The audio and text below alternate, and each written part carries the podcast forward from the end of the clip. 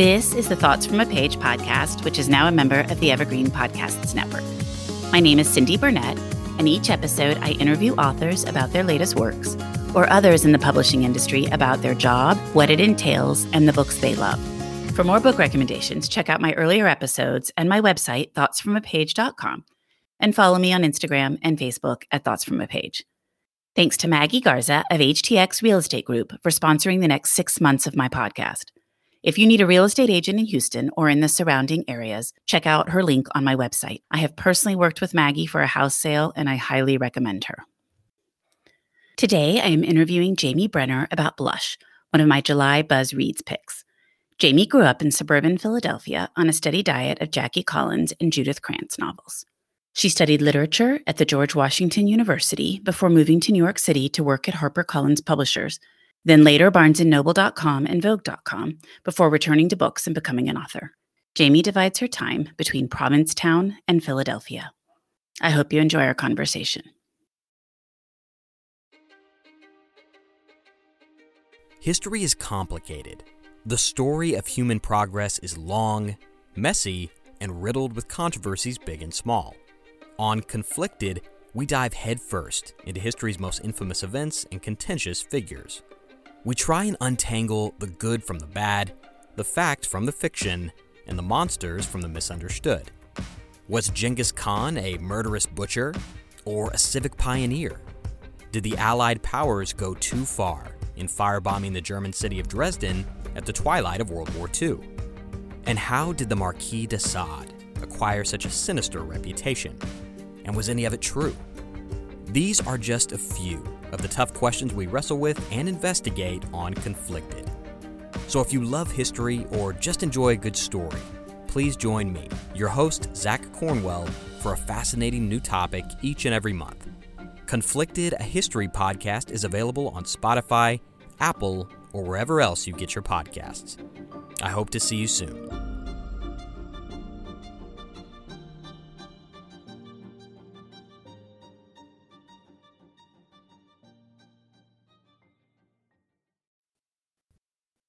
Welcome, Jamie. How are you today? I am doing well. Thank you. Good. Well, I'm looking forward to talking about Blush. I really enjoyed it. I thought it was a really fun read and made me think about some things in a different way than I had before, which to me is a sign of a very good book. Thank you. That means a lot to me. Well, why don't we start with you just giving a quick summary of Blush for those that won't have read it yet when they're listening? Sure. So, Blush is a story about three generations of women who convene at their family winery for the summer. And they're very different. We have a woman in her 70s, a woman in her 50s, a college young woman, and they're all at a, a turning point in their lives. They're all grappling with something. And over the course of the summer, they come together in an unlikely way, which is they rediscover the matriarch's former trashy novel book club where she read all the blockbusters of the 1980s. And these books give sort of the messaging and inspiration to these women to confront the problems that are, are stymieing them that summer. Well, how did you come up with the subject matter for this one? It's a book I've always wanted to write because the novels I read in the 80s, like Scruples by Judith Krantz and Chances by Jackie Collins, had such a big impact on the way I viewed the world and what was possible. And even though I went on to be an English major in college and work in book publishing and was exposed to the greatest literature, these are the books that really stayed with me. And I wanted for some time to explore that in some way in a book and have the conversation with my readers. And this was the first story where I felt I could put all the pieces together and do that. You know, it's such an interesting thing to think about the concept of trashy novels or whatever else you want to call them. How do you feel about that designation for those books? I think, you know, first of all, if someone tells me something is trashy, I'm like, sign me up. So personally, that is not a pejorative. For some people, it, yes, it is a turnoff. And I don't know why we feel the need to categorize women's books as women's fiction or beach reads or trashy. Not, you know, it's something I don't think we do with men's work, but I think we're in a time where we can embrace that and sort of turn it into a positive. And I When I knew this book was going to be something worth discussing is when I was at a very literary fundraiser for a magazine called One Story with some wonderful writers and editors and agents.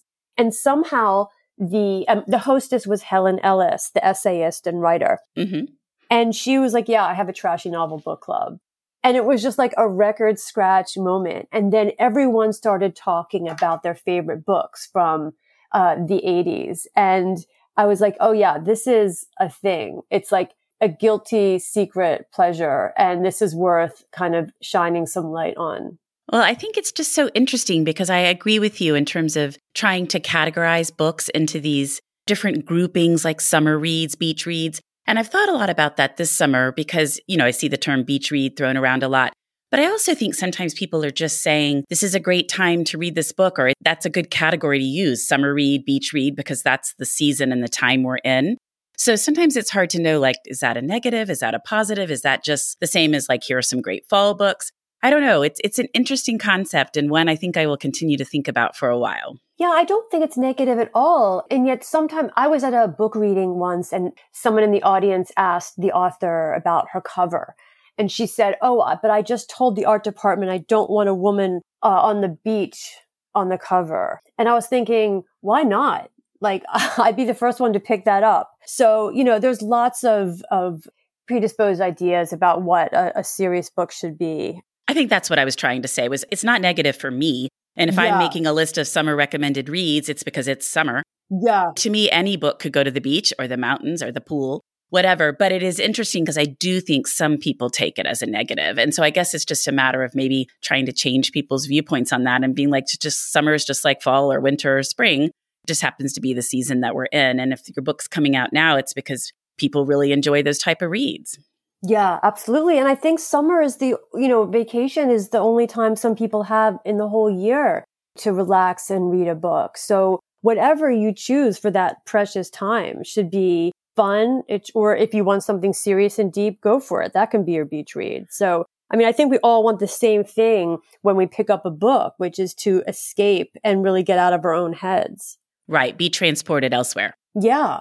So tell me about your research. Obviously, you probably reread some of these books that we're talking about. And what about the wine aspects as well?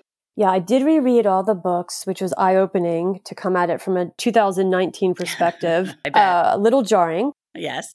and some things didn't age well, but the um the wine research was a huge learning curve. Fortunately, there are some really great books out there, nonfiction books about wine. Uh, one of these is called The Vineyard by Louisa Thomas Hargrave, and she and her husband were pioneers on the North Fork of Long Island and started the first winery out there in 1971. And, you know, her, the detail and the literal like pulling up weeds and transforming a defunct potato farm into a gorgeous vineyard was, was a real resource for me. And then there's a great wine critic named Lettie Teague who wrote a book called Wine in Words, which was super helpful in kind of giving me a vocabulary to begin working with. And then the real fun part was visiting a vineyard on the North Fork called Bedell Cellars and walking in the field with the vineyard manager and taking a wine and cheese class with the winemaker, Rich Olsen-Harbich. So it was, um, one of the richest research experiences I've ever had. I would think that would be really fun and fascinating. And now you have all this knowledge you can use in your everyday life. yes. On yes. wine. I have an endless excuse to drink wine. What about the format, deciding to do three generations of women and tackling, you know, gender issues? I mean, to me, I just got mad over and over again about these poor women and the fact that nobody would listen to them and they had no say in anything. I was like, but I know that that is the way it was for a while. H- how did all of that come about for you? I, I do think, you know, as I said, I grew up in the 70s and 80s. And while my, my father was very encouraging and told me you can do whatever you want, interestingly enough, the messaging I got from women was more like you have to behave and these are the rules. I wanted to show that we kind of create our own limitations. My protagonist, who's the middle generation, was told in no uncertain terms, this business is not for you, it's for your brother. And her mother, the matriarch Vivian, even though she had been right there with the father, breaking ground on this vineyard, went along with this. And then finally, we have the college age young woman who would never be uh, dissuaded from doing what she wants, but she has her own preconceived notions about what is valuable and good and that she would never deign to read a commercial novel or a trashy novel. You know, she has her head deeply in Susan Sontag and Julia Kristeva, which kind of becomes a, a prison of her own making. And I wanted to really break them all down over the course of this one intense summer. Vivian did really make me so mad sometimes because I was like, why didn't she stand up for her daughter? I mean, I just thought she could have really made some inroads if she tried. Yeah, I know it's almost hard, you know, even now reading back to look at it and, you know, you want to shake her and say, why would you do this? But then I was watching the documentary that's just coming out now about Jackie Collins called Lady Boss. And it showed how she was treated the exact same way by her father and how she was made to feel less than un, and not valued. And it, it reminded me that this, this is real and it seems unfathomable to us today. But, um, there was an attitude about what it means to support your husband and what it means to, to be a wife that really guided people to make some unfortunate decisions, but it's understandable in the context of the day. I do think that's right. I think some women would have done exactly what Vivian did, and others would have gone ahead and broken out of that and said, I need to support my daughter. It is I within the social structure, but it still is just frustrating. You know, as I was reading, I thought, I wish she would just speak up for her daughter. Absolutely. And there are plenty of women who did go against the grain. And I'm not even trying to judge women who don't or couldn't because I think we all do the best we can. And certainly as a mother, you know, you try to find balance and make everyone in the family happy. And sometimes you're just in a, in a no-win situation. And I think that's what Vivian found herself in. Well, and your story wouldn't be nearly as exciting if she was like, yes, go right ahead. it would have been a very short book. Yes. Exactly. So you have to have the tension. So certainly there's no judging. It's more just, you know, trying to make sense of that kind of structure and how it existed. Well, what was the highlight of writing Blush? I would say the highlight came very recently when I was able to get the book in the hands of Jackie Collins' daughter, who then messaged me how much she loved the story. And I just felt such a full circle moment that I had grown up on her mother's books and aspired to be a writer because of her mother's heroines and to be able to have a conversation with Jackie Collins' daughter about the book was incredibly fulfilling to me. Oh, that is really cool. Was she yeah. just so excited that you'd taken on this topic? So excited and so lovely. And she said, you know, it's amazing that the book is coming out this month when the documentary about her mother is coming out this month. And she said she just feels like her mother has this hand in keeping her, her legacy going. And it kind of gave me the chills when she said that. That is very cool. And I think there are things like this that there just has to be enough time to pass before people start looking back on something and then wanting to dissect it and talk about it and understand the impact on society. And I suppose 40 years is right about that amount of time. Absolutely. Yeah. I mean, it's incredible to think it is 40 years, but uh, that is art really can't be judged in the moment. And the fact that the books have lasted this long and have the the legs to be reevaluated by these different generations really to me says these are legitimate classics. And I don't mean that like in a like air quotes type of way. I think they, they are and they stand up and I think they'll continue to be discussed for more decades. Well, do you have a favorite of the books from that era? I do. My favorite book, I think one of my favorite books of all time of any era is Mistral's Daughter by Judith Krantz. It's multi-generational, which I love. It spans, you know, World War II and a Paris backdrop and the most vivid, indelible characters who have these passionate, sometimes tragic, fascinating lives. Um, I read it every few years and um, it never loses its power. So I don't write about that one as much in Blush because I had to choose the novels that would like serve the story I was trying to tell. But that is really a standout book to me. I don't think I've read any of them. I obviously I believe it's worth a look. And I would just say, remember when you're reading them that they were written in a very different time because some things are not, you know, appropriate. Like they would never make it into a book being published today. But I don't believe the authors meant any offense. Like they were a product of their time. So you cannot read this with a 2021 lens. You have to let yourself be transported to a different era if you're going to enjoy it um, in a in a deep way. Don't you think the movies from that era are the same way, or at least a fair number of them? Oh my goodness. I was just saw a clip on um, Instagram of a scene from Dynasty where the patriarch like takes his wife and like violently throws her on the bed and tells her to shut up or something. And I'm like, what am I seeing? right. And I clearly had watched this back in the day and didn't bat an eye. So yeah, it's, it's really in, in our lifetime, there's been a sea change in the way things are talked about, depicted, how men and women can, can relate to each other on screen. And it's, it's really fascinating. It's a dramatic shift. I watched 16 Candles with my daughter when she was 16. And half the time I was like, oh, okay, wait a minute. Like, that's not okay now. you know, like, it's just so funny. I loved that movie when I was young. And you watch it now, and there's a lot of stuff that I'm like, oh, yeah, that does not hold up at all. Very problematic. But yes.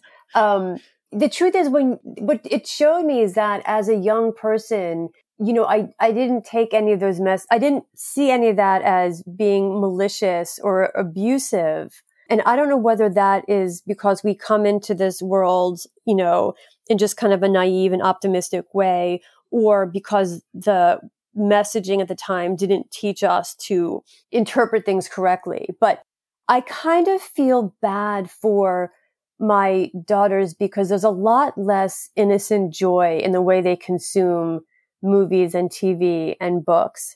And, you know, while we've made so many great strides and important things have been done and accomplished, I, I don't think I would trade my sensibility growing up for anything. I agree. And I mean, they're in a just totally different situation altogether with social media and the iPhone constantly connected to them and everything. It's just a different time and things are, are very different. And I agree. I think you just can consume things through the lens of where you are and I think that's the case when you look back on anything. And it's just, you know, it's, I loved that movie, 16 Candles, but then I watch it now and I'm like, oh, but I still love the general idea of it. There are just yeah. certain parts that you're like, well, that's not going to work today, thankfully.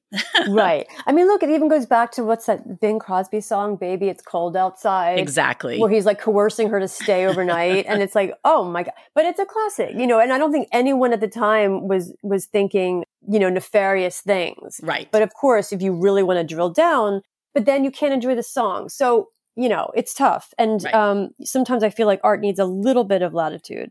I agree completely. And that's what I really liked about your book, actually. There may be some things that don't translate forward 40 years, but the basic premises are very valuable and worth examining. Yes.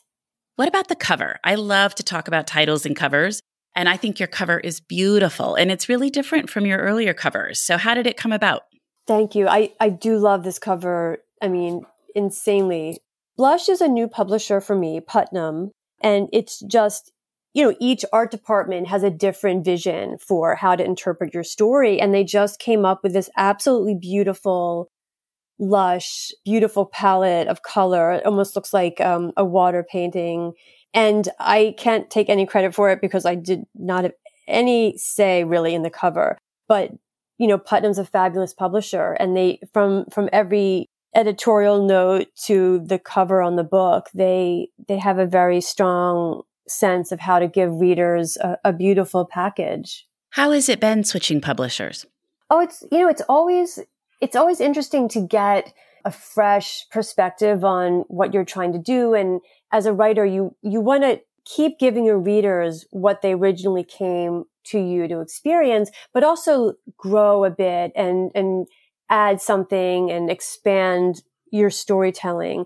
And so sometimes having new people around you kind of helps you do that because um, it's hard to write a book every year and keep things fresh, not just for my readers, but to keep myself excited uh, about the process. Well, and every publishing house is so different. So, you know, starting someplace new maybe just kind of gives you a different way of looking at things too. Absolutely. Absolutely. Well, what about what you're working on now? I just handed in my novel for next summer, which is another multi generational family story in the spirit of Blush, this time set uh, in a jewelry dynasty, kind of like Tiffany. It's a family that is synonymous with engagement rings and diamonds.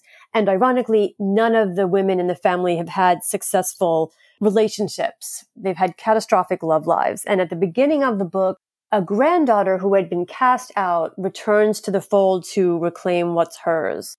So that will be with us next summer. Oh, that sounds really good. Thank you. It was fun to write. It sounds like it would be a ton of fun to write and fun research. Dangerous, dangerously fun yeah, research. Exactly. You're like, I've got to stay out of these jewelry stores. Uh, well, what about what you have read lately that you loved and would recommend? I just finished about a week ago uh, The Plot by Jean Hanff Korelitz which I could not put down. And that doesn't happen that often, especially when I'm busy working. But it's a story of a writer who has a very risky approach to, to fixing his writer's block. And it gives you this really delicious, like inside baseball look at book publishing, at being a successful writer, at being a struggling writer, what it's like to be out on tour and what it's like to hear um, all the messages from people reading your book and the lengths people will go to to to prop up their creativity. So I highly recommend that one. Did you figure it out early on? I figured out one major thing, but I was still surprised by the way it ended. I was curious because it's been interesting just to see how people respond to that one. Did you? I did. But it didn't take away from the in, like from the enjoyment of the ride in any way for me. I don't ever like when I can figure something out. so, uh, well, anything else? Are there any others that you've really liked? I'm actually rereading um, Jennifer Weiner's memoir called Hungry Heart. I, you know, I read her her new book that summer, and I did um, a conversation with her the night she launched the book. And it just reminded me what an interesting person she is and what a, what a complicated life she's had. So for anyone who hasn't read her memoir and who enjoys her novels, I really recommend that. I'm not even sure I knew she had a memoir. So that's good to know. I'm mean, I need to look that up. It's truly fantastic. Yeah, it's great. Okay, good. Great. Well, Jamie, thank you so much. I really love talking about blush, and I'm so glad that you took the time to come on the Thoughts from a Page podcast. Thank you for having me, Cindy. Thank you so much for listening to my podcast. If you like this episode, and I hope you did, please consider joining my Patreon as a page turner. Follow me on Instagram at Thoughts from a Page. Tell all of your friends about the podcast and rate it or subscribe to it wherever you listen to your podcasts. I would really appreciate it. The book discussed today can be purchased at the Conversations from a Page bookshop storefront, and the link is in the show notes. Thanks to Maggie Garza for sponsoring this episode, and I hope you'll tune in next time.